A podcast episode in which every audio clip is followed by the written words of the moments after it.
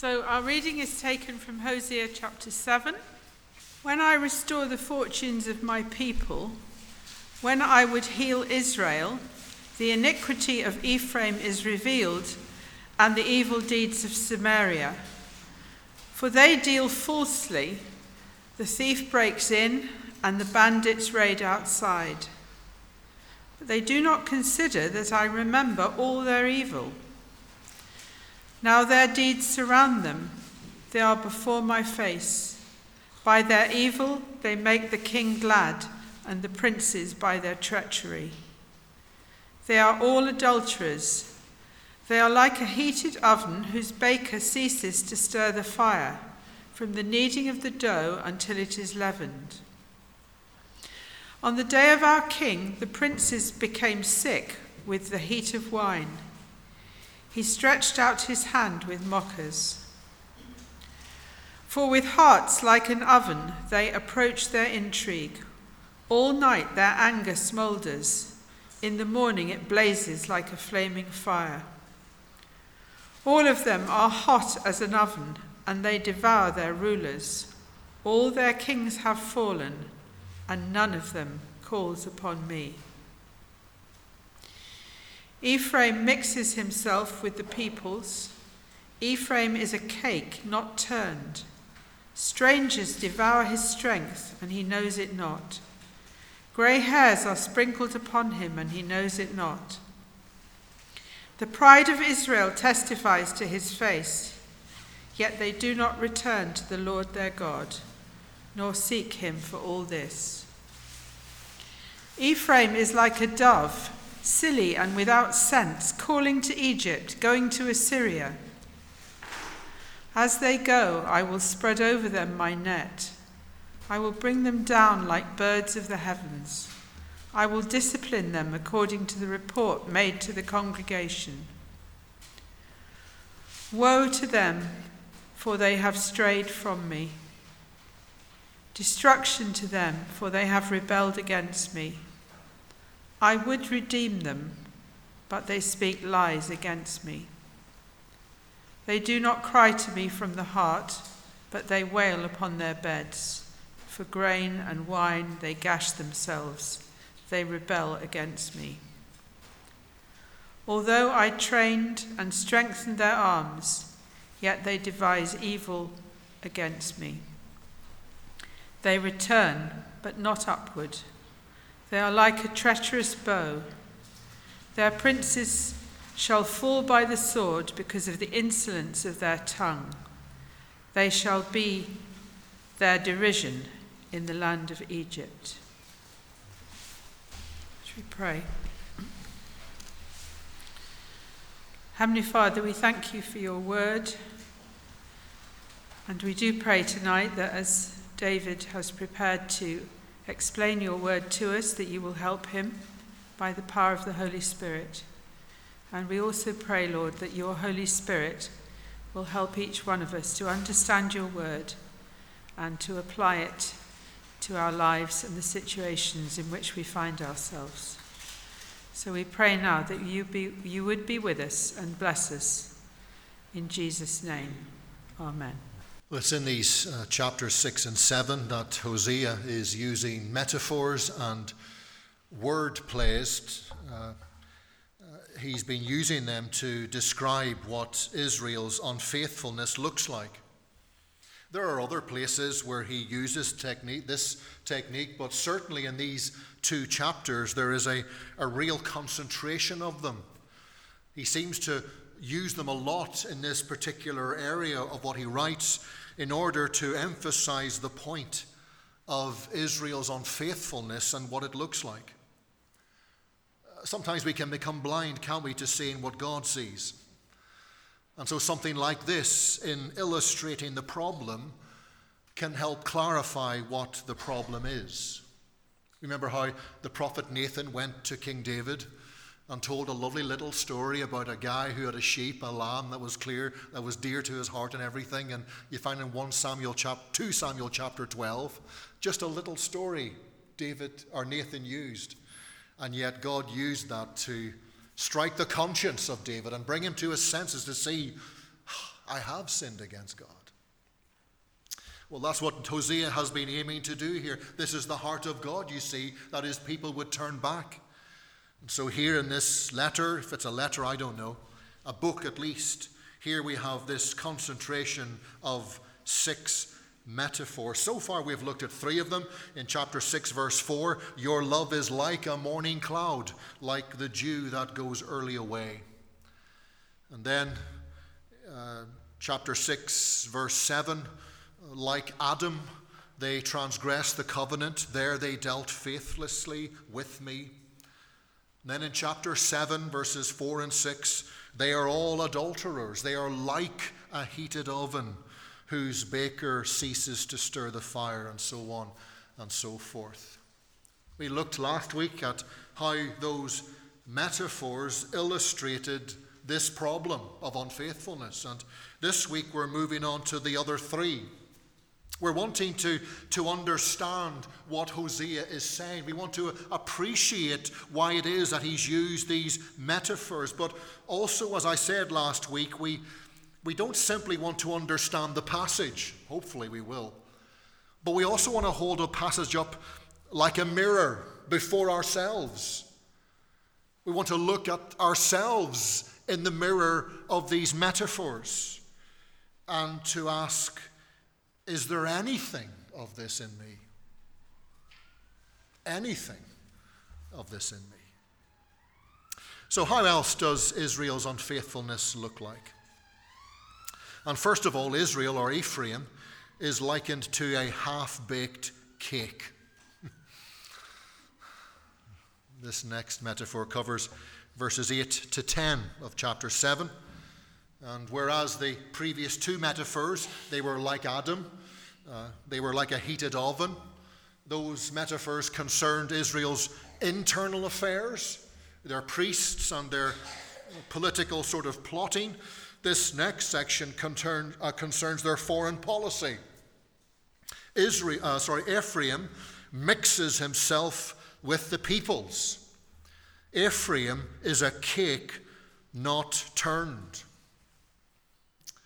Hosea seems to be carrying on this theme of baking into this next picture of unfaithfulness. In verse 4, he mentioned the baker who lit the oven and kneaded the dough and so forth. And here he pictures Ephraim mixing himself with an, ingredient uh, not in the recipe, a foreign ingredient that shouldn't be brought into the bowl, as it were. So, what's going on? Well, as we saw last time, uh, Israel experienced this series of assassinations. We saw that in 2 Kings 15, and that whole chapter is summarized for us here in chapter 7, verse 7.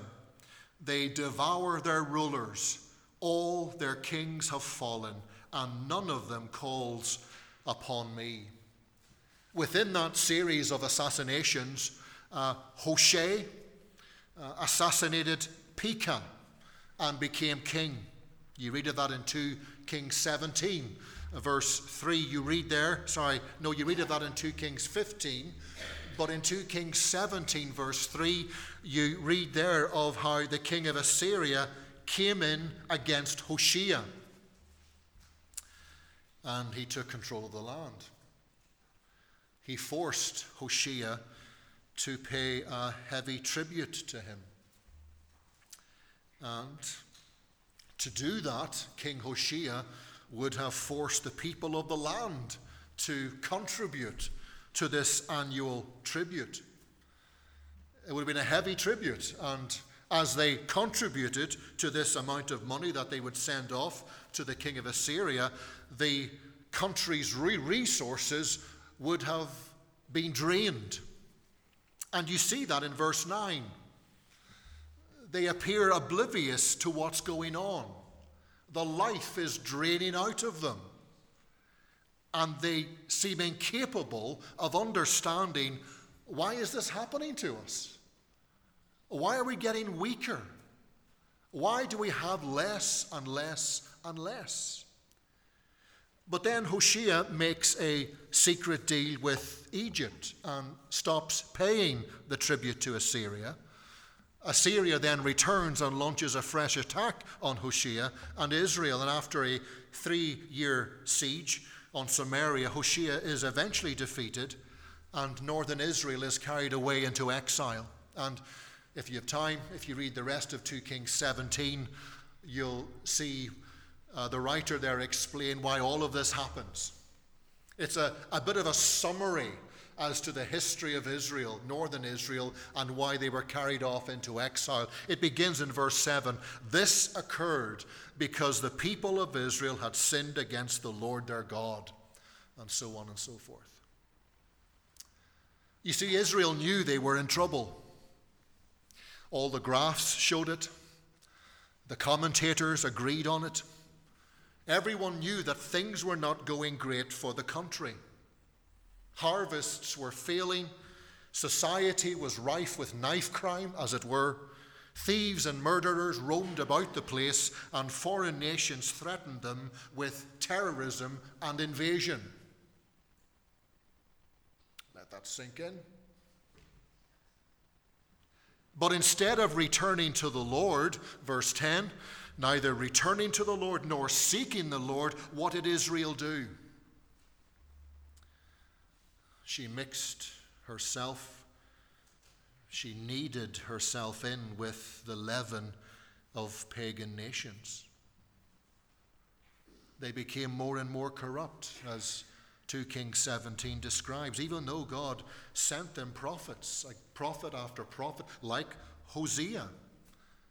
God, in his love, in his mercy, in his longing that they would return to him, he sent them prophets to warn them but still they abandoned him.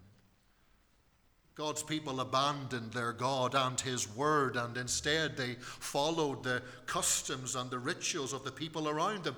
They exchanged the glory of the living God, of a loving husband, to worship a lifeless idol, a useless idol of the pagan people around them. And Hosea describes Israel in that state as like a half baked cake. Well done on one side, but still raw and soggy on the other. Yes, still the covenant people of God, that's one side baked, but on the other side, totally uncooked, pagan and rotten, as it were. Totally inedible useless. Neither totally baked nor totally unbaked. They were so mixed with the world. They were neither bread nor holy dough. We might have called it a Laodicean loaf, as it were, as you read in Revelation 3:15. The Lord Jesus Christ describes the church there in Laodicea. You are neither cold nor hot. I wish you were either one or, or the other. So, because you are lukewarm, neither hot nor cold, I am about to spit you out of my mouth. That's what the Lord is about to do with Israel in spitting them out of the promised land and into exile in Assyria. They're a half baked cake a Laodicean loaf. You see, Israel was meant to be a light to the nations of the world. She was meant to be to the glory of God. But she had become so compromised, she had become so mixed with the world.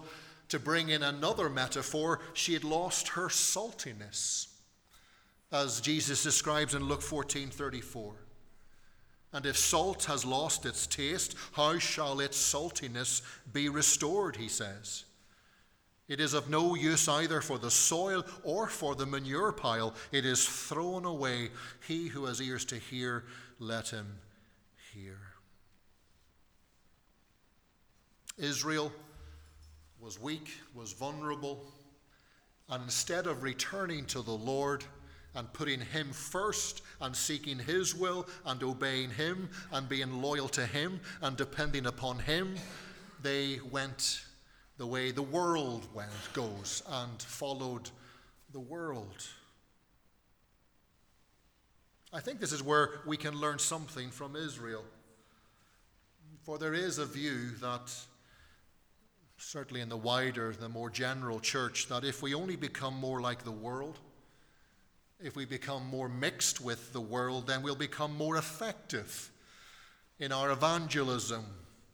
Strangers and outsiders will be more attracted to us, and it'll be good for us. It'll strengthen us. It'll increase our numbers. It'll increase our finances. It'll increase all these sorts of things that we would make, make us look strong and confident, when actually, it's actually the opposite of that. It's our biblical distinctiveness that will attract people, even, yes, it will, if it will repel some. But it's our distinctiveness that will attract God's people to us. I'm not talking about being weirdly distinctive. I'll leave that to your imagination as to what that looks like. Maybe you've seen that before, where a church looks weirdly distinctive. But truly, biblically distinctive in that we are being faithful to the gospel of Jesus Christ. We are being faithful to being a people of truth and grace, faithful in pursuing morality, faithful in pursuing purity in our lives, faithful in conveying a truly Christ like love towards one another. Just being biblically faithful and therefore biblically distinctive and different in the world around us. I think every church, especially so in this age of where there is a general decline in church attendance, where we hear of every now and again a closure of another building and therefore, there is the appeal to compromise for the sake of acceptance. Every church needs to remember, needs to reflect on what the Lord Jesus said in Luke 6 26 Woe to you when all men speak well of you. For that is how their fathers treated the false prophets. Even a small church and therefore a seemingly vulnerable and weak church with not much resources to it, maybe not much money to it, but a sort of Smyrnan church, like Smyrna, Revelation 2. A poor church, and yet Jesus says, Yet you are rich. If it's a faithful church in its commission, to be a light to the world around them, to be faithful to the gospel calling, to, be, uh, to make disciples, then God will use them, even in their smallness, but God will use them to further his kingdom. Tim Chester writes this The hope of the world is the gospel of Jesus. We adapt so that the gospel can be seen and heard. But we refuse to compromise so that it is the gospel that is heard and not some poor echo of the culture. But what else does unfaithfulness look like? Well, secondly, Israel is described as like a, a, dove in verses 11 to 13. And again, this carries on what we've just been looking at Israel's foreign policy of calling to Egypt of going to Assyria. In other words, they were being extremely silly. They were being naive in thinking that by fluttering from one superpower to the other, any real good would come from it. One heavily paraphrased version of the Bible says this Ephraim is bird brained, mindless, clueless, first chirping after Egypt then fluttering after Assyria. Why was she doing this? Well, as I said, because she was in trouble. Her economy was weakening, her society was immoral and broken. There was violence, there was adultery throughout it. Surrounding nations were threatening and or they were actually invading her land. So these were her symptoms But all she looked at were her symptoms. She was refusing to look or ignoring her core problems. And when we look at verses 13 onwards, we see those core problems and we see how personal they are to the Lord. Woe to them, for they have strayed from me. Destruction to them, for they have rebelled against me. I would redeem them, but they speak lies against me. Verse 14, they rebel against me. Verse 15, they devise evil against me. Do you see that repetition? It's not just that they've strayed, it's not just that they've rebelled, it's not just that they're liars, but against God, their loving husband. You see, we have here this insight again to the heart of our God and how His beloved, His covenant people, His bride have done these things to Him. It's not just if you imagine a husband and wife and one of them commits adultery, it's not just a matter of them committing adultery. But you've committed adultery against me, says the other one. You've grieved me. Friends, we have seen this before, haven't we, in Hosea? And maybe we just need to highlight it again tonight. Sin is always personal, it's always noticed, it's always felt by God. But again, this shows us something of who our God is, of His holiness, and that He hates sin, of His purity, and how He is deeply offended by our sin of his tenderness, how our sin grieves him. It, it deeply saddens our God when his chosen, beloved, saved children behave as though they weren't his, as though they know nothing of him. For Israel, rather than coming back to God for help, she went either west or east, but she flew to her pagan nations her pagan neighbors. And God says in verse 12, Whichever way you go, you silly dove, I'm going to catch you like in a net. I will stop you. I will bring you down and I will discipline you. And so, again, wanting to apply this to ourselves, what is the principle behind this? Well, I think it's looking for a solution to a spiritual problem by only focusing on the symptoms, focusing on how to alleviate them, rather than humbling oneself and seeking the person of God for grace and help. And I suspect this will be a fairly common thing around this time of year when you start the new year hoping to change this or that about you. You're going to try this or that, hoping that you'll become a better version of yourself. And so, like a silly dove, you flutter from one thing to another. Maybe it'll be a new job this year for someone, or a, a new partner, a, a new church, dare I say. But looking for a, a new experience of God, looking for a, a sense of fulfillment in this Christian life that you live, or looking for something that'll really change me, but never simply being still before God and asking Him, even allowing Him to reveal to you what you really need. Allowing yourself to be vulnerable before God.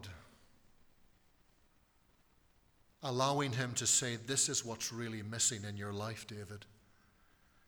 It's actually quite a scary thing to do that.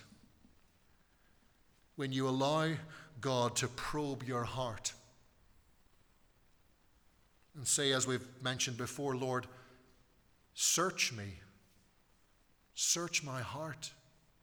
Perform that sort of MRI scan on me and show in me what I have hidden and pressed down for so many years, months, maybe years even, of my life. I've been trying this and that, but nothing seems to satisfy me. Lord, will you show me the idols of my heart? It's quite scary to do that because He may well do it. And He may well say, This is the idol I want you to give up. And how easy is it to give up an idol? It's really hard. How is it to how difficult is it to let go of something which has become, as it were, your comfort blanket? I mean, we knew that with our kids, don't we? It's a nightmare trying to get a comfort blanket off a child. How difficult is it for God to say, let me take that from you so that you could learn to lean on me more dearly and actually experience me rather than this thing you're following, you're doing, which has failed you all this time because you haven't allowed me to deal with the core issue, the core problem in your life. Tim Chester again writes We never arrive at a place of rest because we never seek rest in the right place. And again, maybe at the beginning of this new year, maybe someone needs to just allow that thought to sink in. And begin to be honest with the Lord, to set aside all the stuff that they've started in 2024 and and simply be still in the presence of God. And allow Him, give Him the time and the space to counsel you, to speak into your life, and to help you. Well, thirdly and finally, what else does unfaithfulness look like? We have looked at like a morning cloud and dew that goes away so quickly, so early, like Adam, like a heated oven like a half baked cake, like a silly dove. And now, finally, verse 16, like a treacherous bow. In other words, a faulty bow. A bow that doesn't shoot arrows straight. Or maybe when you pick it up and you need it to do what it's meant to do, but instead, when you actually operate it, you know, it snaps in half, or it goes and the piece of string, or whatever it's called, the twine, I don't know, it snaps. It's a, it's a faulty, it lets you down. It doesn't do what it was meant to do. And uh, here, Israel. Israel was repeatedly missing the target. They do appear to be shooting. They are shooting arrows of a sort. Verses 14 to 16 do talk about them crying out to God. They do talk about them returning to God, but not from the heart and not for the right reasons. They, they don't appear to want God because He is God. They only want God because of what He can give them or what He can do for them. And there they are. It's such a vivid picture, wailing away on their beds. They're even gashing themselves like the pagans do. That's what Elijah saw in 1 Kings 18. But it's not for remorse. It's not for the sake of repentance. It's because they don't have their grain or wine. It's like one commentator describes Never mind thy kingdom come, where's our daily bread? That's all they wanted of God. That's all they saw he was needed for, simply providing for their needs, simply sorting out their problems. But but never ever getting their love, never ever getting their obedience, never ever getting their faithfulness. It's something very similar to what the Lord Jesus faced in John 6. The day before this, he had fed the 5,000 just from those few loaves and fish. and they were satisfied. Everybody enjoyed themselves that day when Jesus fed them, but the next day they come looking for him again. Uh, and Jesus knows why they've turned up. John 6, verse 26, this is from the New Living Translation. I tell you the truth. You want me because I fed you, not because you understood the miraculous signs. Don't be so concerned about perishable things like food. Spend your energy seeking the eternal life that the Son of Man can give you. For God the Father has given me the seal of his approval. These were people who had pursued Jesus. They'd even crossed the lake in their boats or gone round the lake as well, but not because they wanted him. They simply wanted another meal.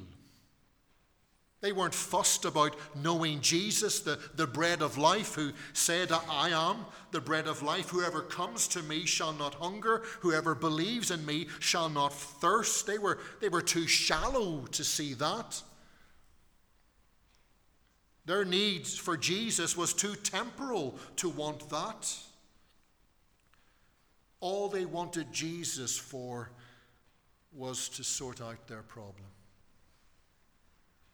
And friends, every time we approach God in prayer and see Him as merely a provider for our needs, or merely a solver of our problems, and I say this ever so carefully, even as just a Savior for our sins, but we miss the mark. We're like this faulty bow we fall short, short of where the Lord wants us to aim for, for His heart. He wants us to know Him. He wants us to love Him. He wants us to delight in Him. I think of those words from Psalm 73 whom have I in heaven but you? And earth has nothing I desire besides you. Do you see that personal connection? It's not in religion, it's not in church attendance. It's in knowing a personal God in a personal way. How, how then do we get to that place of real, personal, faithful communion with the Lord? Well, it's a work of God's grace. I can't give you a book or a leaflet or a tract. I can't send you on a course. I can't send you to a conference. I can't. But it's a work of God's grace where, where he draws us through His Word, like through a message tonight, maybe.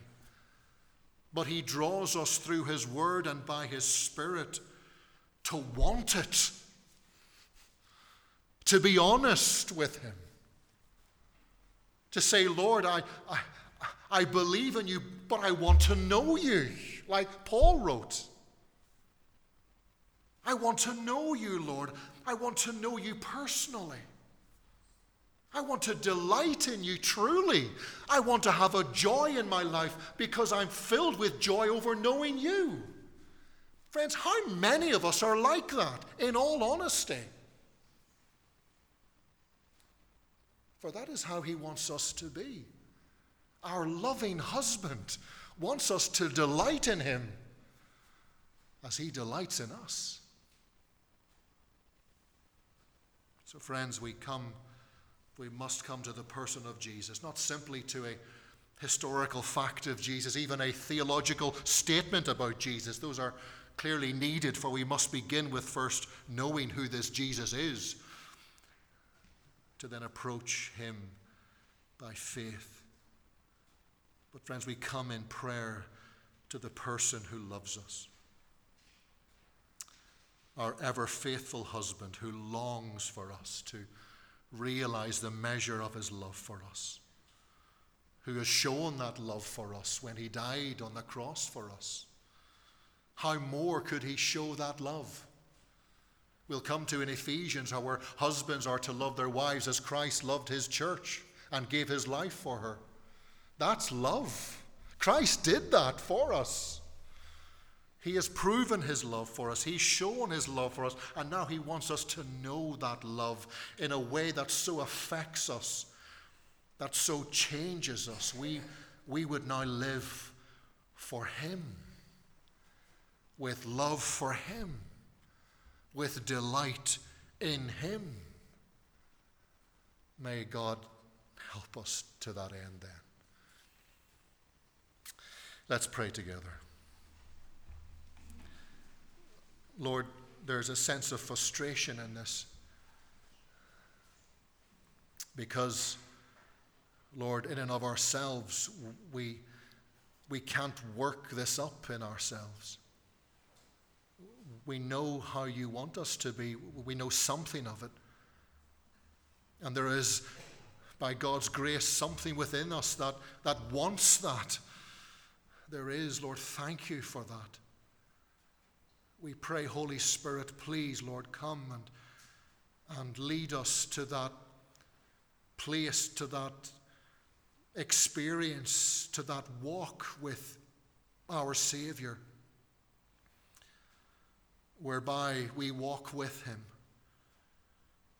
and we love Him, we serve Him, we obey Him, and we delight in Him even though we may be ill and poor, yet still we would love Jesus. Please change us, God, to that end. We pray. And give us grace. O gracious Father, we ask in Jesus' name. Amen.